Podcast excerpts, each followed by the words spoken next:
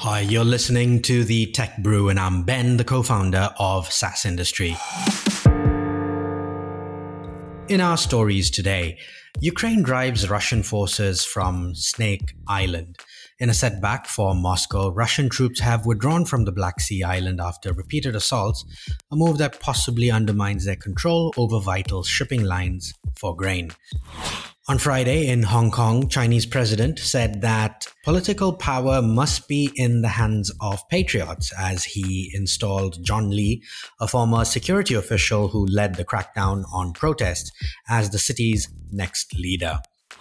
America gets its first black woman in the Supreme Court as Ketanji Brown Jackson is appointed as Supreme Court Justice.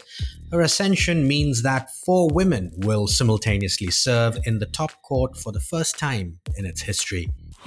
Moving to technology, Instagram is experimenting with converting video posts on its platform into Reels. This is part of our effort to simplify and improve the video experience on Instagram, said a company spokesperson. The impact it'll have on current Instagram videos is unclear at the moment.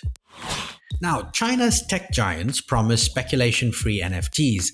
The future of non fungible tokens, or otherwise called NFTs, is getting more clarity in China as the country's tech giants come together to formulate standards for the nascent industry, according to a TechCrunch report cloud based contact center market is uh, estimated to grow by $27 billion. A Technavio report estimates the market to grow at a CAGR of 19.97% from 2021 to 2026. The rising adoption of cloud based contact centers, coupled with the increasing popularity of social, mobile, analytics, and cloud technologies, will propel the growth, said the report.